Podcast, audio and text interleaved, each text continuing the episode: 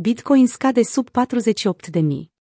Închiderea săptămânii urmărește ghepul CME Futures.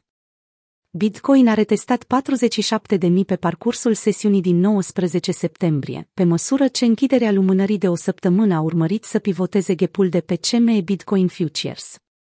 Bitcoin ia înapoi o parte din câștigurile cumpărătorilor. Datele colectate de Chicago Mercantile Exchange și TradingView arată că prețul BTC-USD încheie săptămâna într-o zonă oarecum incertă. Sâmbătă, paritatea a beneficiat de o creștere impresionantă, care mai apoi a dezvoltat într-o acțiune laterală a prețului, din cauza că taurii au lăsat-o mai moale iar investitorii au început să marcheze din profit.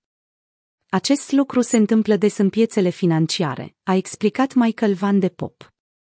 Bitcoin a avut parte de o creștere bună pe parcursul zilei de sâmbătă, după care a revenit la închiderea CME. Vineri CME a închis la 47.500. Se pare că noua săptămână o vom deschide tot la acel prag. Prețul de închidere al pieței futures ar putea astfel să stabilească o săptămână oarecum optimistă pentru holderi, având în vedere că săptămâna trecută prețul a închis la 46.000. Aruncând o privire la nivelele de cumpărare și vânzare de pe Binance, observăm o rezistență importantă la 49.000, care s-a aflat în continuă creștere pe parcursul weekendului.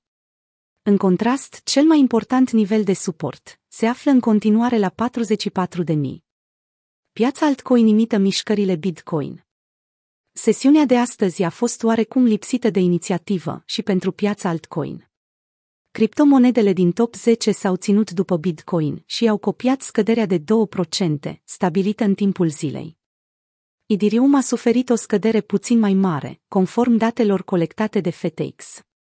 Prețul celei mai mari monede altcoin a testat 3300 până la data editării acestui articol, respectiv cu 4% mai jos față de deschiderea sesiunii.